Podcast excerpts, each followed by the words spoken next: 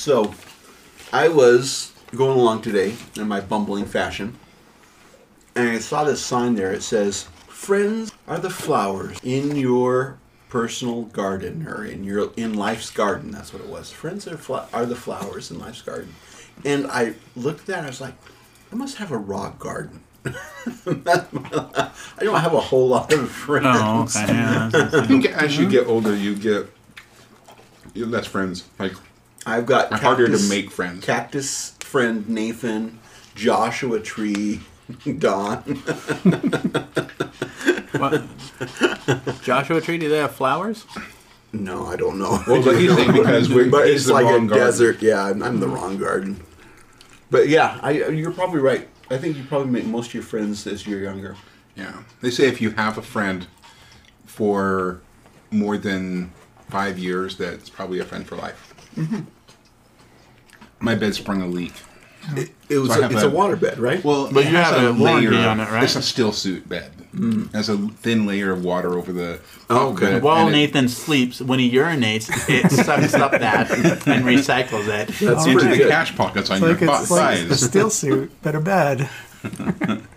I had a traditional water bed when I first got married, and it kind of sucked. Yeah, water beds aren't comfortable. You did when you first got married? It wasn't very long, though. Just about a year.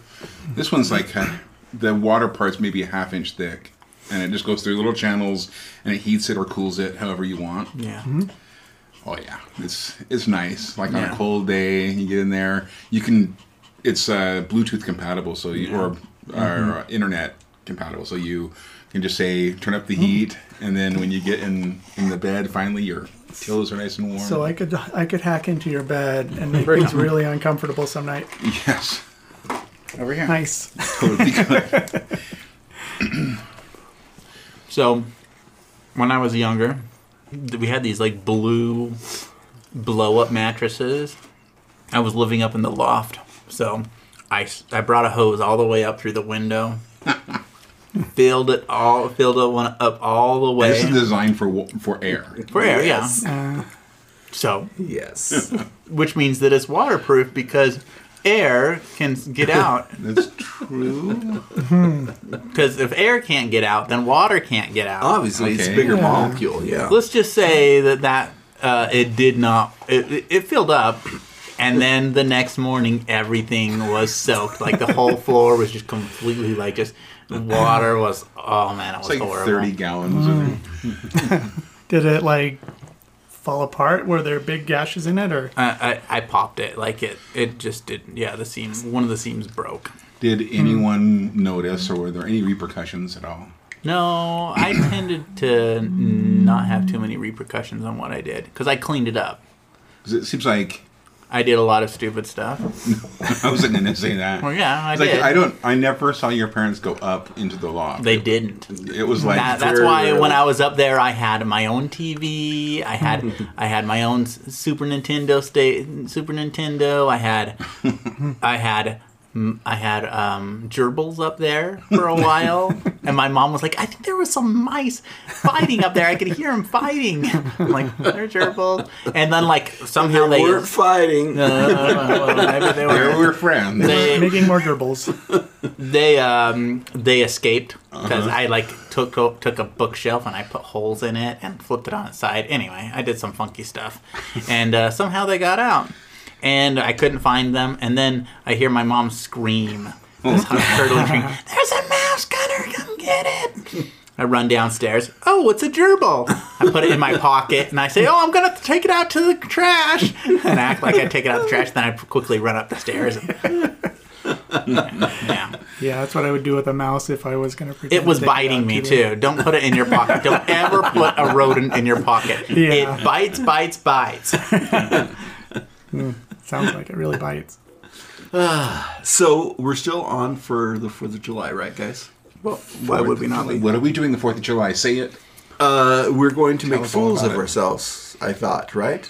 Thorn. Oh. Only a fool would think that we're a fool. So for those who don't know, we are going to be either before or after the parade. We should probably talk about that. Before the parade on the 4th of July in Provo, Utah. What day is the 4th of July again? It's on the 4th. It's on the 4th. Yeah, it's after the 3rd. Just right. Oh, what day of the week? Monday. It's a Monday. It's a Monday. Okay. Monday the 4th.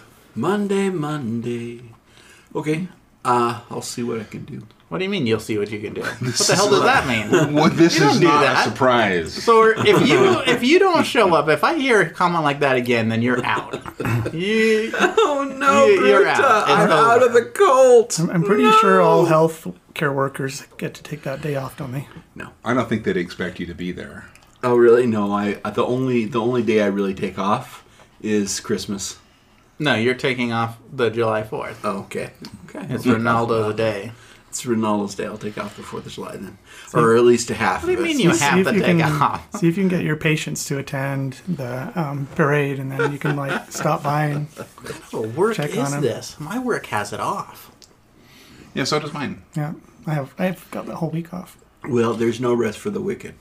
So. You're very wicked then. I am. I'm very naughty. Welcome to another episode of Mom, I Joined a Cult, the only podcast about cults by an actual cult. Listen as we examine other cults, discuss what they did right and what they did wrong, and then build our own cult from the ground up. And now your hosts, Gunnar, Dawn, Thor, and Nathan.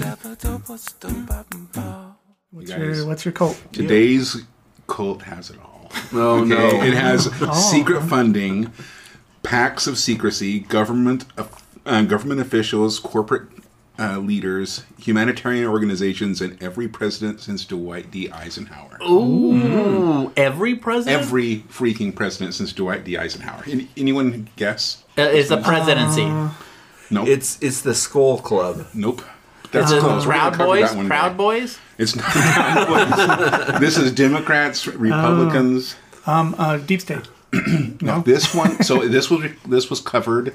If anyone else wants to, Greenpeace. If anyone wants to learn more about this, it's called The Family.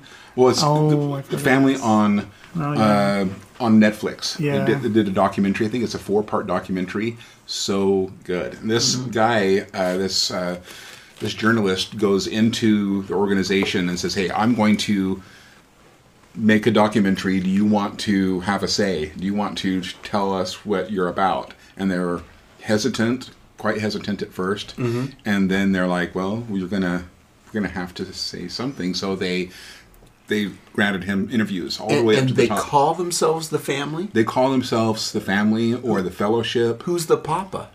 We'll talk about it. Oh, okay. Mm-hmm. But they go by a bunch of different names. But it's going to sound like a conspiracy theory, mm-hmm. but it 100% isn't. Mm-hmm. And it's totally documented, and you can see the founder in pictures with every president since Dwight D. Eisenhower, because he comes to the White House. They kind of has free access to the White House, and then each of the presidents have gone to this organization mm-hmm. and have talked to them, and it's totally 100% documented. Is this the place where the Clintons got the sex stuff going on with the Clintons, and they all were able to kind of cover up? Was that The Family? Of that. Yeah, well, yeah, The Family or The Fellowship. The Fellowship. Yeah. Oh. Yeah. So this was founded in 1935 by Abraham Variety from Norway. He was a Methodist. Methodist cleric, or an agent of Zurg, if I ever heard one. Yeah. So he's a Methodist. He was quite wealthy, and he started Goodwill. So if you've heard of Goodwill, where you mm-hmm. can go get used clothing, he mm-hmm. started that to clothe the poor and also to get them to. I thought that was the Salvation Army. No, it was him. It was him. That there are almost every religious organization that you'd think with a name like Goodwill, his name should be like Bill or Willie or William or something like that. Yeah.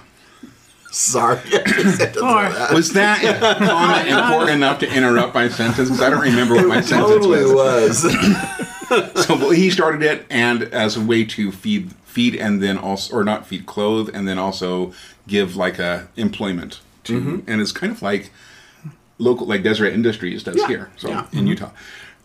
He started meeting with, so this was in Seattle, Washington, and he started meeting with local leaders, politicians, business leaders, mostly Christian conservatives at first, and just to have like meetings on local politic kinds of things, and different points on what kind of legislation they should push forward.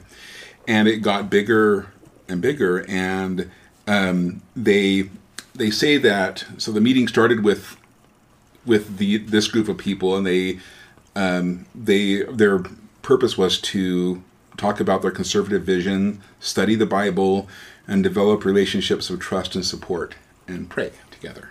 That sounds so like a mission. So it doesn't sound bad. It sounds good to me. Develop relationships of trust, pray together, BRT. Support.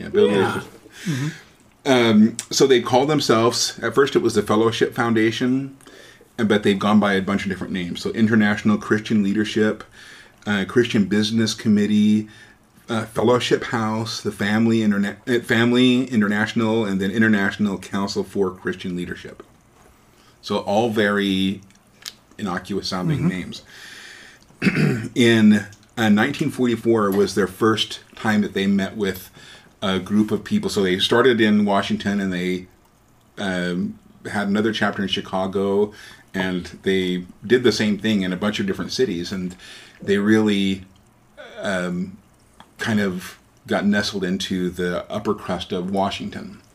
And people like religious leaders and these people with the same ideals donated a lot of money, and they were able to buy a lot of influence.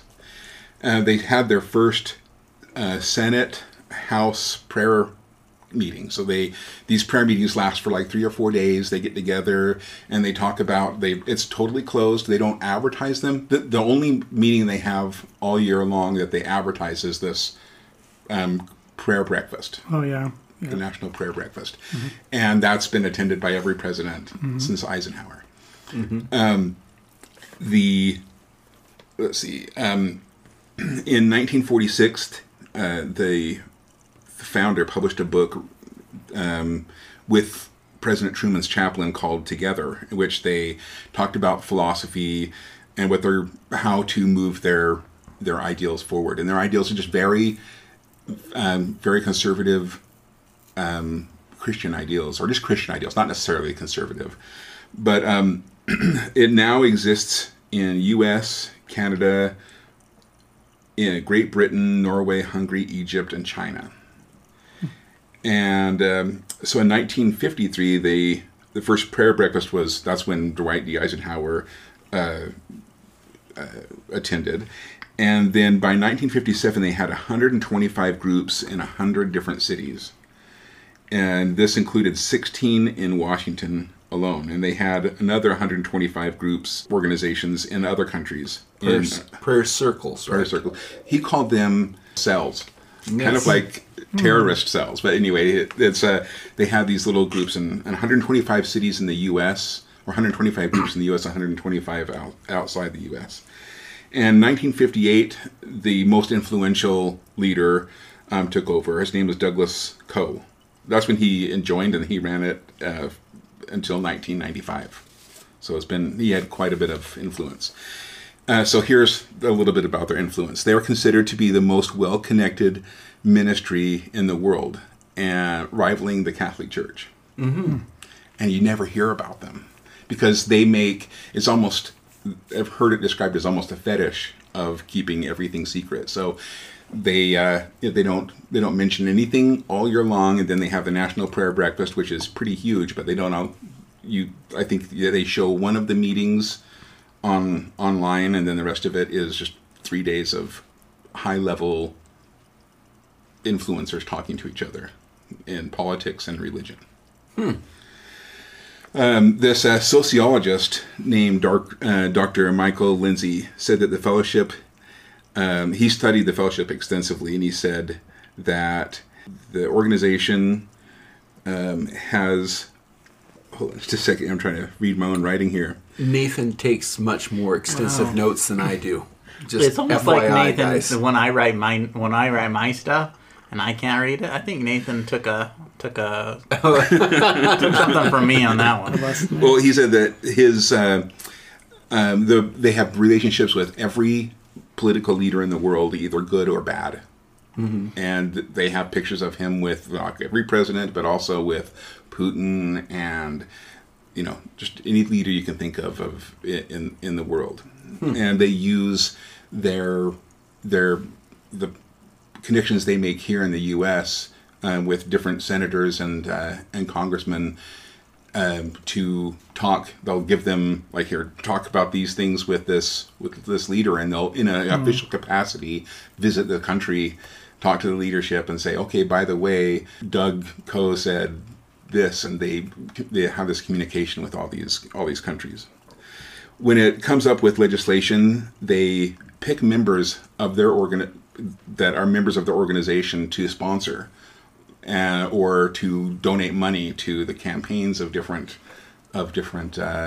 candidates and politicians, and they sponsor bills that they like, and their bills are things like that you would think of. A lot of them are conservative values or Christian values. So some of it's gun control, some of it's anti-abortion, some of it's a lot of anything that is separation of church and state, they're against, because they kind of make their living off of being involved with the church and state together. And so anything like that, they try to work against, or they try to make legislation that kind of blurs the line between church and state. The leader, David Coe, said that he says, I admire Hitler, Goebbels, and Himmler, not for... Goebbels? Yeah, he's a Nazi. Yeah, one of the Nazi leaders. Oh, okay. Not for what they stood for, but how they were able to influence and develop loyalty. Mm-hmm. And so he was a great admirer of them. And... Doug Coe said he's seen pictures of young men in the Red Guard in China, and they would bring a young man forward, and his mother would lay on this table, and he was forced to cut off her head. And he goes, he admired that, not that he did that, the kid did that, dedication. But he was able to get the loyalty, that kind of loyalty, and that's the kind of loyalty that they wanted to inspire. That's not loyalty, that's I'm going to die, total fear. And my mother's going to die. That's fanaticism. It has nothing to do with loyalty. Or fear. Maybe it's more fear. Yeah. So they have a vow. So the high-ranking members take a vow of secrecy. They avoid doing anything in the public or having any publicity. And they are registered as a religion, even though they're just a collection of religious ideas. But they're registered as a religion, so any donations don't have to be disclosed or taxed, and they can keep their membership rolls totally secret. They even President Reagan. So President Reagan is definitely a conservative, and was brought up. They've shown ties where this organization helped him become president, but he said that their organization was too clandestine for his taste. Mm-hmm. What's clandestine mean? Like hidden or secret. Yeah. So in this documentary, I watched it like a few months ago, but they have this. So they have all of these senators and congressmen in their pockets, and they have a house called the C Street House, but they have different lands around Washington. That they in the C Street House they have 12 rooms that congressmen stay in, and they give it to them. They let them stay there for free. They have a chapel there in this big mansion. They have a 70-acre parcel of land with a mansion on it, 3 miles away from the White House, that they have meetings in all the time, and 2017, so this is the last time someone could find records of the money they were taking in. And they were taking in money from a bunch of different organizations, political organizations, religions, and then just people just giving their own money. They had $82 million from that, and then and they have over 400 ministries that were bringing in money as well, and then many in family endowments that pledge money every year. And some of the endowments are like $1 million every year donations.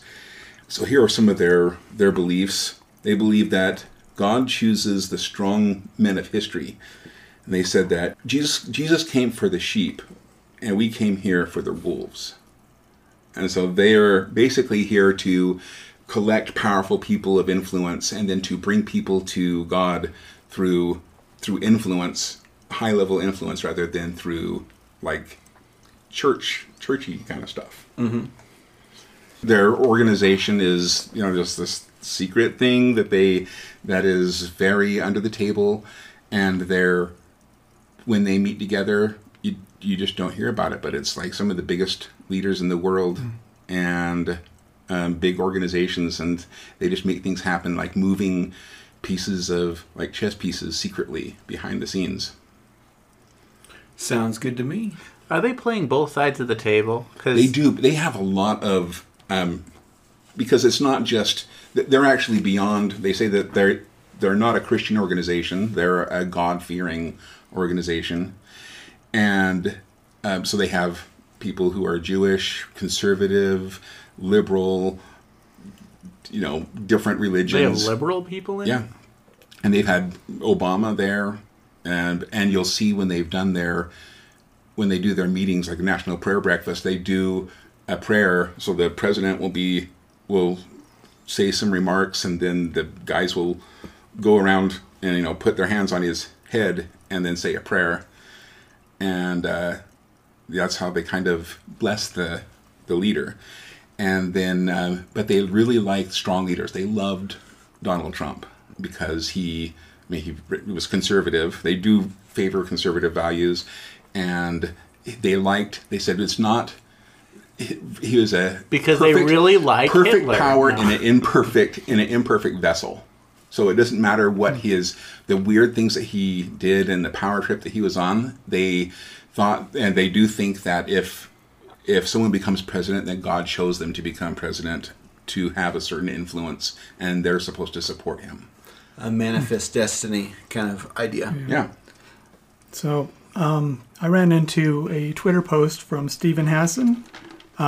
He did this long thread about the cult of Trump. And the family was part of it. And I've got it right here. Once again, who's Stephen Hassan? Some guy. No, he's one that we've talked about repeatedly. He started out in the Moonies when he got out.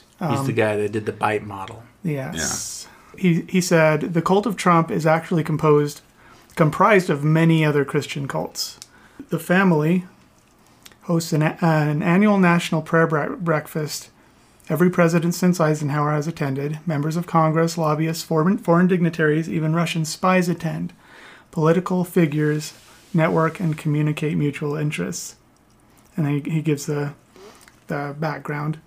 And he says, they saw Jesus as a strong man.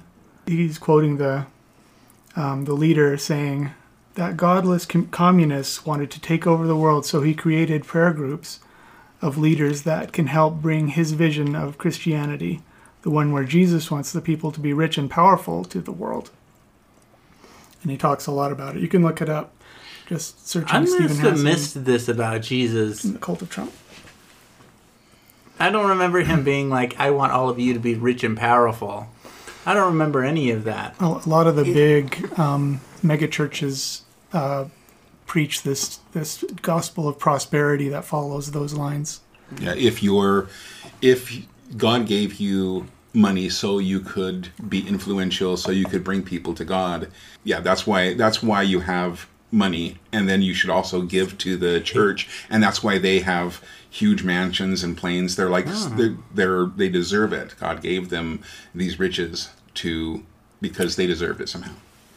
Christ has been represented as different things throughout history. Like, for instance, to sell the idea of Catholicism to the Saxons, they had to basically turn Christ into a warrior king.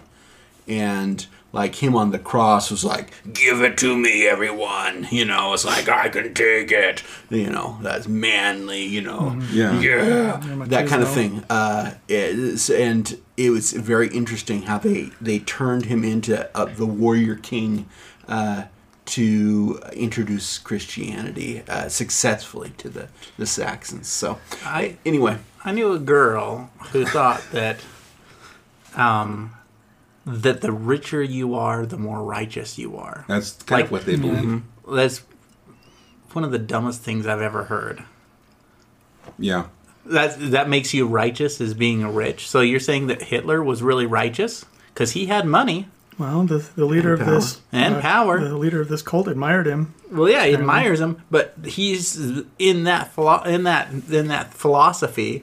You're saying that this person is a good person. You're saying that Stalin is a righteous person. Yeah, and they're saying that they're just perfect tools and imperfect vessel. No, that's a bunch of bullshit.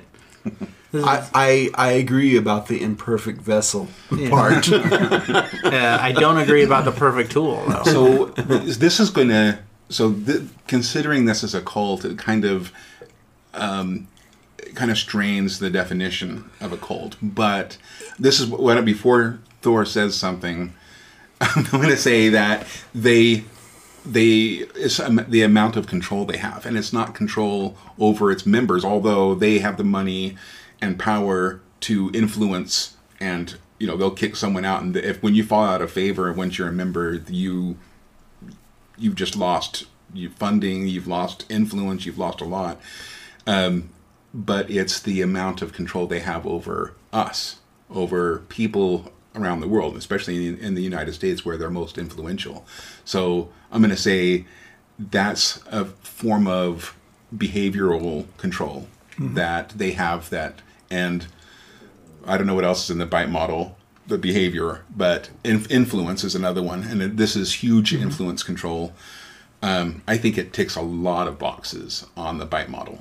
Mm-hmm. I think it for Stephen to talk about it, he doesn't typically talk about something that's not culty, and it's very culty. Yeah, just the secrecy about it is super culty. I agree. It does definitely has some cult-like aspects. And with if you don't follow what we say, you're gonna pay. Like you don't have someone where every single president is going to be part of it.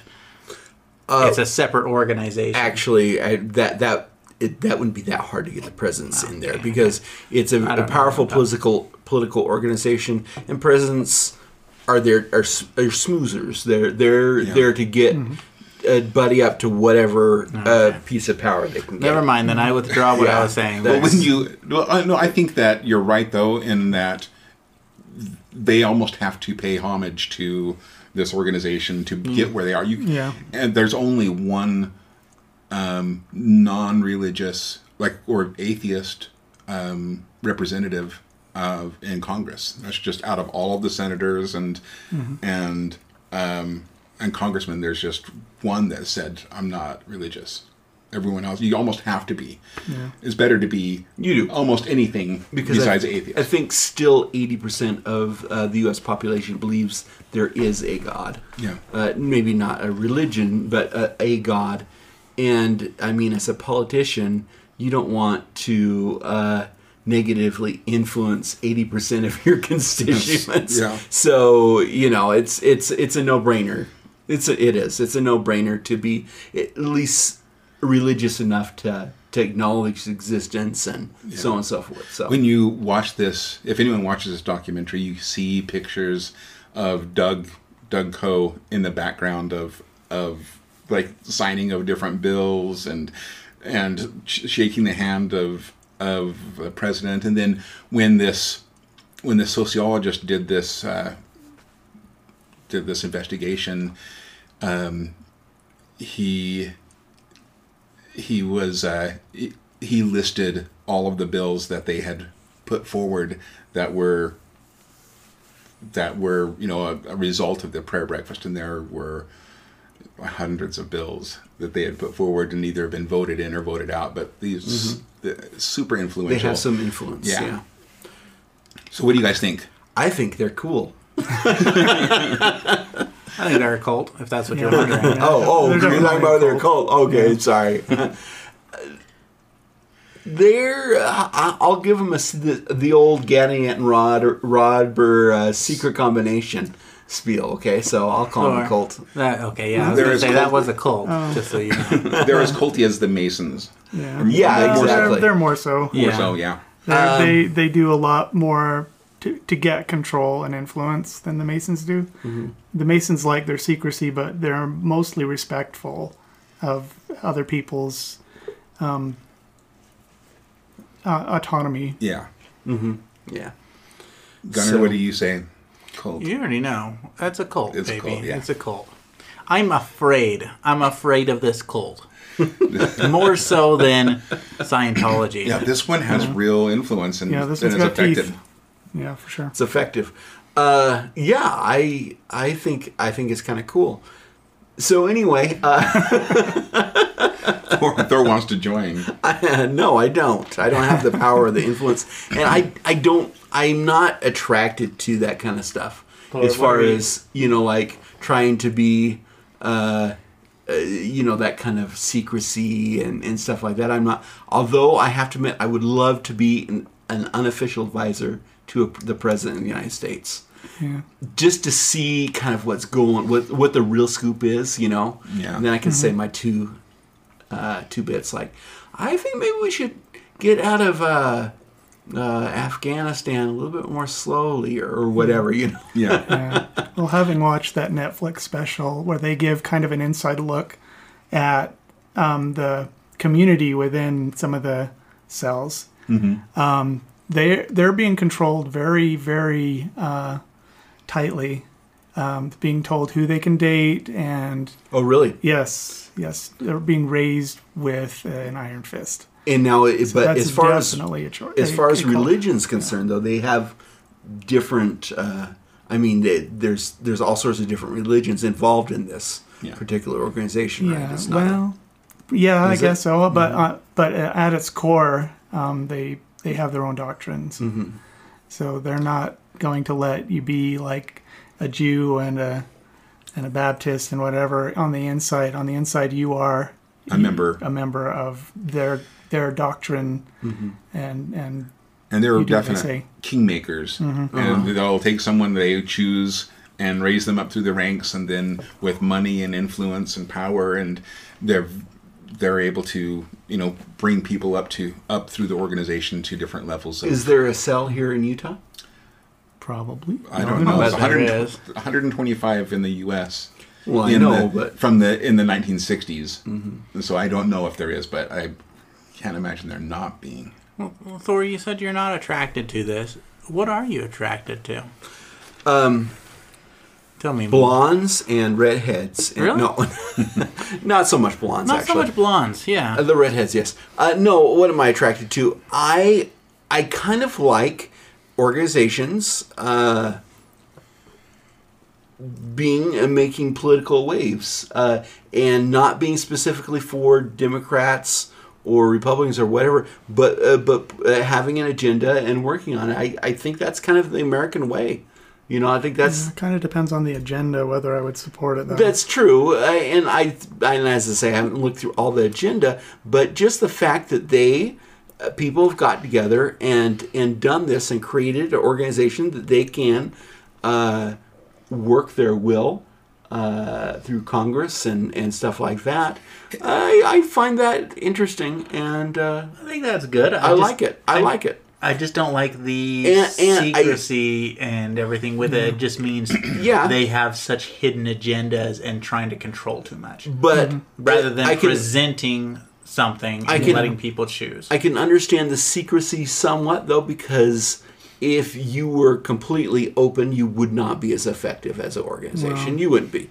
I'm with Gunnar on this. If it's not transparent to all of the people that it's influencing, then I am not behind it at all.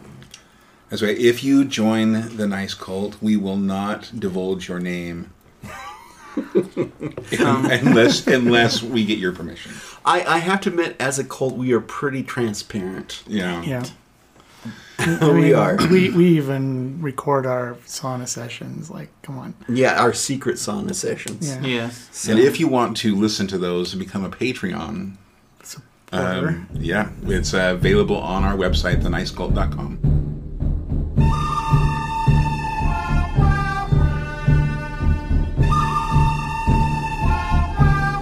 The good, the bad, and the culty. And now we discuss what this week's cult did right and where they went wrong. The good. The good. I love the fact that they are trying to work through Republicans and Democrats. I am so flippin' tired of the way our government is being run right now, which you cannot support anything from the other party. Yeah. You know, I think if they actually had influence over both parties... Well, let's put it this way. I assume that they do have plenty of influence over both parties. Yeah. And I do too. With the kind of conflict that they have between themselves, I would assume that they're supportive of that. And that, I mean, you can draw this out to say they're probably part of the authors of the conflicts that we're going through as a smokescreen to accomplish their agenda. Oh, totally. Your sleight of hand where you kind of draw attention over here with all the infighting and then you slip in the legislation that forwards your view. So this is a good thing, right? For them, maybe? Well, just think of their heroes, like the Nazis and the control that they were able to have. It could easily become evil. If it is I won't disagree. You know, one of the good things I would posit is they started out with a very noble objective. Yeah, the Goodwill is a good organization as far as I know. Mm-hmm. Yeah, I still think it should have been Good Lincoln, or what was his name? Abraham. Good Abe. Yeah. Okay. So that's the good. Anything else good? The good, they were some of their values I think we would agree with, but others probably not. Yeah, I probably would agree with some of their values. Let's see, what else do I really like about them? They probably have a really nice breakfast. You know, it's a National Prayer Breakfast. They ought to have. Yeah, you know, and it's not any continental breakfast where you can go and choose the different cold cereal. It's going to be something. Nice, yeah. Maybe some Eggs Benedict. Yeah, and they're supporting the president, which I like supporting the president. I tend to support the president, not the president. I support the office of the president. I'll say it that way, and so, but not in the way they do, where this guy. He is God's anointed. Yeah. I'm not a manifest destiny person. I sincerely hope that the past couple of presidents have not been God's anointed. I sincerely hope not. Yeah. Okay, let's go to the bad. Their secrecy. That's the big one. If you have to think, if someone says, I really admire Hitler, you know, not that he killed everyone, but... And I really admire that this person has so much control over someone, thinking that it's so much like that they were. Oh, I love you so much. I'm just going to kill my mother for you. That when someone says something like that, I can only imagine in my mind what they're saying in the secrecy. You know what I'm saying? Yeah, that's a good point. Yeah. It to me it kind of throws a huge red flag because you think. If the things that I'm open about, I'm going to be super PC on. It's going to be super all right. Yeah, I'm for gun rights, you know, whatever. But you're not going to be, I'm for gun rights, and if you join me, you would kill whoever I want, you know. Yeah, exactly. Yeah, the things that they do behind closed doors, you just have no idea of. Yeah. So, yeah, that's bad. And then them lionizing or looking up to the influence that Hitler and all of these Mao Zedong and all these strong men. Yeah, strong men is definitely the idea that because you have money, God has chosen. God has chosen you.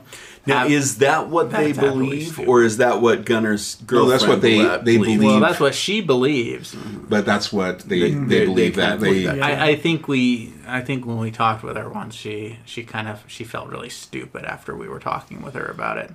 Really? So this person, I don't know if she still believes it. I hope not. I think that after conversations and talking with someone about that, you kind of have to back away at least a little bit from that particular idea. Anything else on the bad side? It's secret enough so that we don't know a whole lot of what the bad could be. Yeah. For all we know, there could be killings and taking out, political enemies being taken out. Yeah. So whatnot. We don't know. We don't. Guys, if this podcast, after you've heard it, if it goes off the air for any reason, well, we won't be able to say it then, but we'll say now. Take that as a sign that that particular cult has some kind of power or clout. Yep. Yeah, the Proud Boys did it. No, wait. What? The Family, sorry. The Fellowship. The Fellowship. International Christian Society of Leadership or whatever. Building a cult. And now we take from what we learned this week and build our own cult, one belief at a time. What can we take from this organization? Secrecy. Breakfast? I think that I'm going to stop publishing breakfast. I know. Maybe we should take a trip down to a clothing distribution center. Support our local Goodwill or its equivalent. There you go. I think, Don, what were you going to say, Gunnar? You had something. Oh, I had some bullshit. Hold on. I think that we should take on secrecy. I'm going to stop divulging my sexual escapades, and all of that I've been telling everybody about. I'm just going to make it a little more secret. Not private, secret. So you could, on our Patreon, you can find out if you're a member. Yeah, if you're a member of Patreon. I think Don was onto something when he said breakfast. That's, I think the best part of this whole cult is the breakfast part. We have to tie Ronaldo into it, though, somehow. Maybe it'll be like a commemorative Ronaldo breakfast or something. Ronaldo will show up once a year to the breakfast for a brief moment. Well, we'll set a table. Yeah, we'll set a place for him. Yeah. But do you think that we could have Ronaldo run for office in any office? Whether something like a mayor. Why don't we choose someone? Ronaldo will choose someone to run, and we'll pick the next president. Well, I was just thinking, you can write in candidates for a lot of elections. We could just have our listeners write in. If they're not satisfied with the candidates that are available, write in Ronaldo DiCaprio. Yeah, I love that. I love that too, especially since people write in like Mickey Mouse or something like that. No, don't waste Ronaldo your would do Mickey. A lot better than Mickey. I mean, come on, I know. Yeah, I can't see Mickey doing a good job running or Skywalker or whoever. But if Ronaldo, he does win, he'll probably have us like relay his word and will for the nation. He likes us like that. That sounds good. If you're dissatisfied with the candidates presented, write in Ronaldo. Although breakfast does sound delicious too. Yeah, we're going to have to do that too. Yeah. We hope you had fun with us as we explored this week's cult. Join our adventure next week as we continue to build our cult one belief at a time.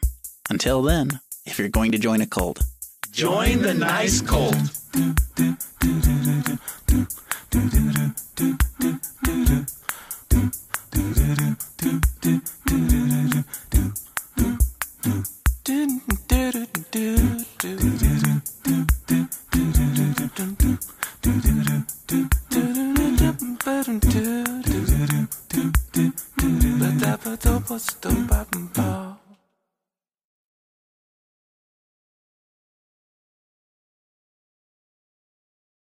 Cool. We ought to go do something fun afterwards, too.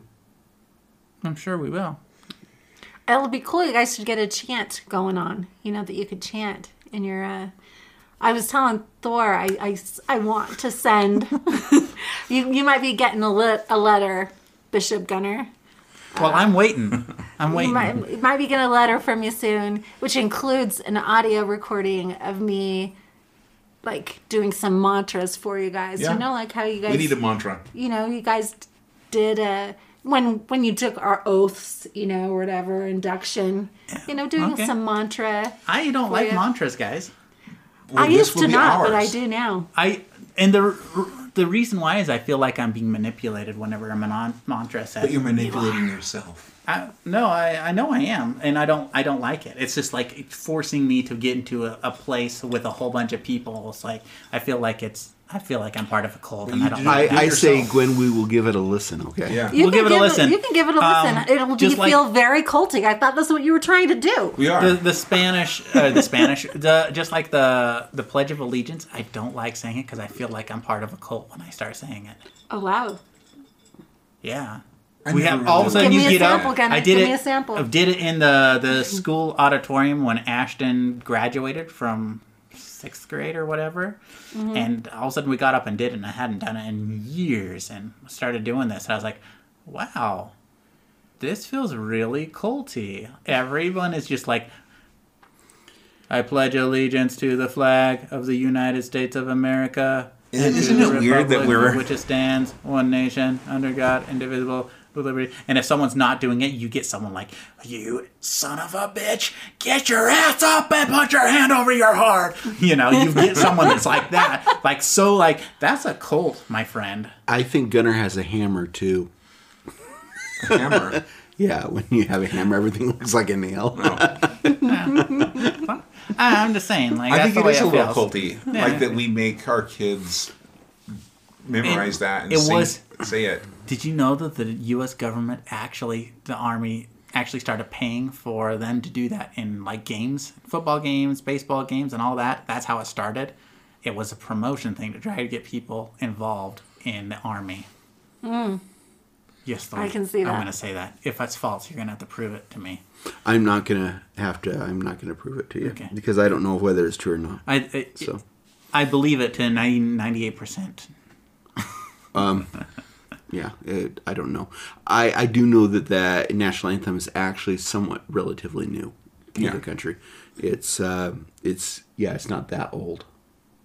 So, oh, say can you see that one? That was a poem written in the War of 1812. So that's a little bit older. It got sent to music, and it became the national anthem, 25, 50 years later. So, So that's older. But the national, the Pledge of Allegiance. Sorry, the Pledge of Allegiance is newer. Yeah, it's newer. Interesting. So, and it's changed over time as well. It has. They added the in under God. Yeah, that did not actually. Well, that was not in originally. So.